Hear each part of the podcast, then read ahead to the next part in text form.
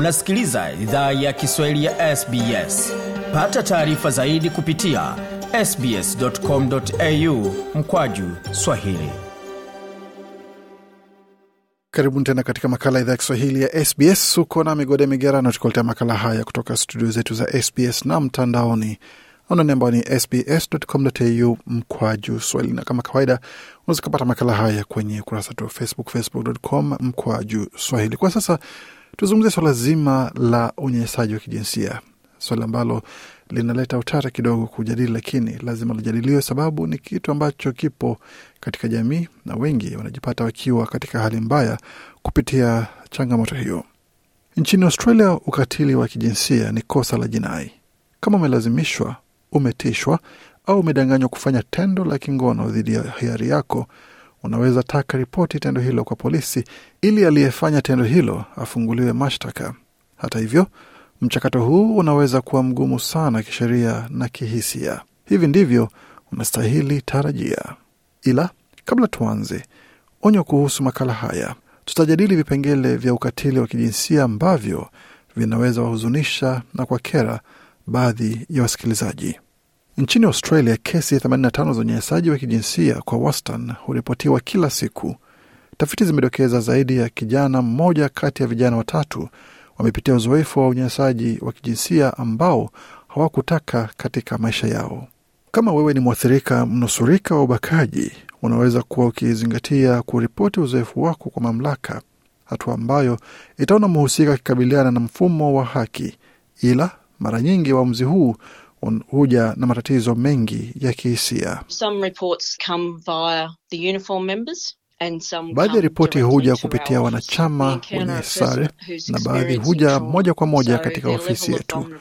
Huwa tunakutana na mtu ambaye anakabiliana na kiwewe, kwa hiyo kiwango chao cha kuathirika kitakuwa juu sana. Hiyo ilikuwa sauti ya sajeni mkuu wa Victoria Police Monique Kelly. Anaongoza kikosi cha wataalam ambao hufanyia uchunguzi makosa yanayohusiana na unyanyasaji wa kijinsia. Sehemu ya wajibu wao mkuu ni kuwasaidia waathirika wahanga ambao pia hujulikana kama walalamikaji wanapoandaa rasimu za taarifa zao pamoja na kutoa ushahidi. Sajeni mkuu Kelly na maelezo zaidi tena. Tuna malengo manne. La kwanza ni kumlinda mwathirika na kuwasaidia, kisha tunafanya uchunguzi wa kina na ripoti zote tunazopewa, na sehemu ya hilo ni kukusanya ushahidi na kubaini kama uhalifu umefanywa, kisha tunatambua na kuwakamata wahalifu na kuwapeleka mahakamani. Waathirika wahanga huhamasishwa pia kusindikizwa na mtu wanayeamini wanapoenda katika kituo cha polisi. Hii ni kwa sababu mchakato wa kukusanya ushahidi na kufanya rasimu ya taarifa kwa polisi inaweza zua tena msongo wa mawazo. Sajeni Kelly tena huwa nawakumbusha wachunguzi wangu kila wakati kuwa wanapozungumza na mlalamikaji wanastahili kumbuka kuwa kuja katika kituo cha polisi ni moja tukio kubwa na gumu ambalo mlalamikaji amepitia baada ya shambulizi dhidi yake. Kwa hiyo tunahitaji mpa mtu huyo muda wote na muda wetu, na tunastahili wasikiza na tunastahili kuwa wazi kwa wanachotuambia. Kama mwathirika anafika mbele ya mamlaka masaa machache baada ya shambulizi, watapewa msaada wa kimatibabu pamoja na ushauri wa kihisia na kisheria. Watahitajika pia kufanyiwa uchunguzi wa kimatibabu kwa ajili ya kusanya ushahidi wa kimahakama ambao unajulikana kama seti ya ubakaji. Kwa sababu waathirika wahanga wa ubakaji wengi ni wanawake, mara nyingi huwa wanaomba kuhudumiwa na maafisa au madaktari wa kike, ila chaguzi hili mara nyingi huwa halipo. Kisha mlalamikaji itabidi awape polisi taarifa kamili.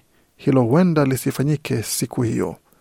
Michael Bradley ni mwanasheria mwenye uzoefu wa miaka mingi katika kesi maarufu zinazohusiana na makosa ya kijinsia. Anapendekeza mageuzi ya sheria kwa ajili ya kuwasaidia vizuri zaidi waathirika wahanga wa unyanyasaji wa kijinsia.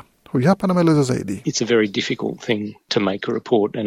Ni kitu kigumu sana kuripoti na ni vigumu zaidi kutolea taarifa, ila mfumo unahitaji mwathirika atoe taarifa yote mara moja, la sivyo kesi ya mwendesha mashtaka haitakuwa na mashiko kama kuna vitu vinavyoongezwa baadaye au vinahitajika sahihishwa. Hali hiyo huweka mzigo mara moja kwa waathirika. Mwanahabari wa uchunguzi Jess Hill amechunguza jinsi kesi za ubakaji zinavyoshughulikiwa katika mfumo wa sheria kama sehemu ya makala yake ya sehemu tatu kwa jina la kimombo la Asking for It. Amesema ni muhimu kwa waathirika wahanga kuhakikisha taarifa wanayotoa ni sahihi. Mashambulizi ya kihistoria yanaweza ripotiwa pia hata kama muda mrefu umepita. Bihil na maelezo zaidi. Hakuna kikomo cha muda. Bila shaka. ni bora kuripoti mapema, kwa sababu unaporipoti mapema, ushahidi mwingi utapatikana. Taarifa inayotolewa kwa polisi kwa maandishi ni hati muhimu zaidi itakayotumiwa mahakamani. Kwa hiyo unastahili hakikisha kuwa ni sahihi kabisa. Nimewasikia watu wakihisi vibaya kuwa wanaposoma taarifa hiyo huwa wanapata makosa na wajihisi wanajiamini ya kutosha kuyasahihisha. Unastahili hakikisha kuwa kila kitu katika taarifa hiyo ni sahihi kabisa, na usihisi unatishwa kwa sababu uko ndani ya kituo cha polisi. Baada ya mwathirika mhanga kutoa ripoti yake, polisi huanza uchunguzi, kisha mlalamikaji huwa shahidi muhimu wa kesi yake mwenyewe. Kama polisi wanaweza kusanya ushahidi wa kutosha kuendesha mashtaka ya kesi hiyo, kesi hiyo hufanyiwa tathmini na mkurugenzi wa mashtaka ya umma au anayejulikana kama DPP kwa ufupi. Kama kesi hiyo inatimiza masharti ya DPP, mashtaka hufunguliwa na polisi humkamata mshukiwa. If they don't press charges, it doesn't mean that the sexual assault didn't happen. It just means that they don't think that they'll be Kama wafungui mashtaka haimaanishi kuwa shambulizi la kijinsia halikufanyika. Ina maana kuwa hawadhani. Kama wataweza itetea mahakamani. Kwa hiyo baada ya hili watamkamata na kumfungulia mashtaka mshukiwa. Sasa mshukiwa huyo anaweza achiliwa kwa dhamana au anaweza achiliwa bila dhamana. Wanaweza salia kizuizini bila kesi ya kusikizwa, ila kuna uwezekano hawataondolewa mtaani wanapokamatwa. Kesi hiyo inapowasilishwa mahakamani, waathirika wahanga pamoja na mashahidi wengine kama wapo, lazima watoe ushahidi mahakamani. Huwa wanahojiwa na mtetezi wa mshukiwa pamoja na mwendesha mashtaka. Kinyume chake ni mshukiwa wa uhalifu ana haki ya kubaki kimya. Anaweza sema hana hatia au anaweza kubali makosa ya kiwango kidogo cha unyanyasaji wa kijinsia. Mwanasheria Michael Bradley amesema kwamba sehemu hiyo ya mfumo wa sheria hufanya waathirika wahisi wametengwa na ni kama ni wao ndio wanaofunguliwa mashtaka. Huyu hapa na maelezo zaidi. One of the things that's peculiar about rape Moja ya kitu cha kipekee kuhusu ubakaji ni kwamba katika kesi nyingi ushahidi pekee ni ule wa mwathirika. Mzigo wote hutwikwa waendesha mashtaka ambao lazima wathibitishe kesi yote bila kuacha shaka lolote, ambao ni mzigo mkubwa sana, na kuwa tendo hilo la kujamiana lilitendeka bila idhini, na kama hakuna ruhusa, ila mshukiwa aliamini kulikuwa ruhusa, basi imani hiyo haiaminiki. Ameongezea kuwa sababu ya watuhumiwa wengi wa makosa ya ngono husalia kimya na hawatakiwi kutoa ushahidi. Kesi yote hutegemea ushahidi wa mwathirika ambaye huhojiwa. Huwa inageuka kuwa pambano kuhusu kama mwathirika anasema ukweli. So the jury will only ever hear the complainants Kwa hiyo baraza la waamuzi watasikiza tu upande wa mlalamikaji au mwathirika, na huo ndio ushahidi wa kesi tu ambao waendesha mashtaka lazima wathibitishe. Kwa upande wa watetezi kuzua mashaka, njia ya kufanya hivyo ni kuzua mashaka kuhusu uaminifu wa ushahidi wa mwathirika. Kwa hiyo wataitwa waongo. Imekadiriwa kuwa asilimia tisini ya waathirika wahanga wa hawaripoti ubakaji dhidi yao kwa polisi. Utafiti umeonyesha kuwa Mwaustralia mmoja kati ya watano anadhani kuwa wanawake hudanganya au kuongezea chumvi madai ya unyanyasaji au ubakaji. Hicho ni kiwango kikubwa katika taifa la magharibi. Hata hivyo, sajeni mkuu Kelly amesema kwamba ni nadra kwake kukutana na waathirika ambao anashuku wanadanganya. Huyu hapa tena. from being a subject matter expert and having spent almost a decade in this field, I could say to Kutoka kuwa mtaalamu wa mada na kuwa na uzoefu wa karibu mwongo kazini, naweza kueleza kuwa hakuna mtu anayetaka that mchakato huu. Kwa hiyo hakuna anayetaka chunguzwa kwa jinsi mfumo wa sheria unavyowachunguza. Kwa hiyo kudai kitu inakuwa si kawaida sana, alisema. Kama mshukiwa anapatwa na hatia ya shtaka lolote, hatua inayofuata ni kuhukumiwa. Bjes Hill na maelezo zaidi. sentencing options can range from no conviction recorded to community service. They might even just get a fine. Chaguzi za hukumu zinaweza tofautiana kutoka hakuna hatia iliyorekodiwa hadi kupewa hukumu ya huduma katika jamii. Wanaweza pewa faini tu ama hukumu ya gerezani ambayo pia inaweza vunja moyo kwa waathirika wahanga, wakati mwingine kama wanahisi hukumu haiambatani na walichopitia.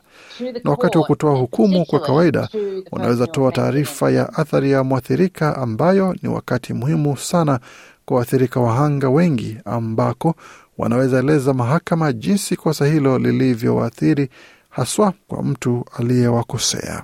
Katika miaka ya karibuni, baadhi ya mamlaka za Australia zimekuwa zikibadili sheria zao za kuamuru washtakiwa wa makosa ya ngono kuthibitisha mahakamani walipata ruhusa kabla ya kuanza kujamiana.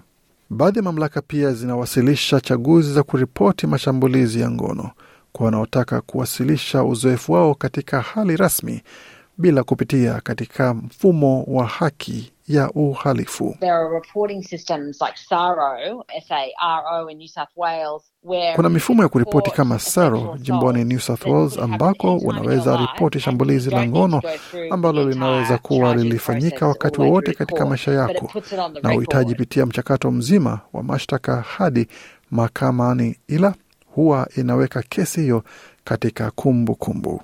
Mwanasheria Michael Bradley ana imani hili ni chaguzi muhimu kwa waathirika ambao wana wasiwasi kuhusu kuwalinda waathirika wengine watarajiwa. Bwana Bradley na maelezo zaidi. Very often, the thing that is driving survivors is their concern Mara nyingi kinachowaendesha wahanga ni wasiwasi wao kuhusu wengine, kwa sababu hakuna kitu kama tukio moja la ubakaji.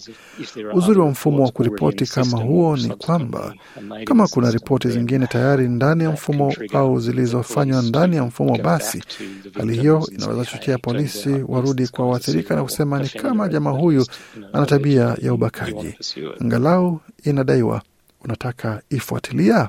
Kama unaamua au hauamui kuripoti kwa polisi, kuna aina nyingi ya huduma ya misaada unaweza pata. Kama wewe au mtu unayejua ameathirika kwa unyanyasaji wa kijinsia, piga simu kwa namba hii moja nane sufuri sufuri respect. Unaweza piga simu pia Lifeline kwa namba hii moja tatu moja moja moja nne au shirika la Beyond Blue kwa namba hii moja nane sufuri sufuri mbili mbili nne sita tatu sita. Tutumia kwamba makala yamekupa uelewa kuhusu kinachohusika katika suala zima la kuripoti masuala ya ubakaji pamoja na mengine ya unyanyasaji wa kijinsia humo nchini Australia. Chaguzi ni nyingi, pia misaada ni mingi. Iwapo kwa bahati mbaya utapatwa katika hali hiyo, misaada ipo mingi na chungu zima. Tembelea tovuti yetu anaone ambao ni sbs.com.au kwa Kiswahili, ambako utapata maelezo zaidi kuhusu jinsi ya kuweza kupata msaada na huduma unazohitaji.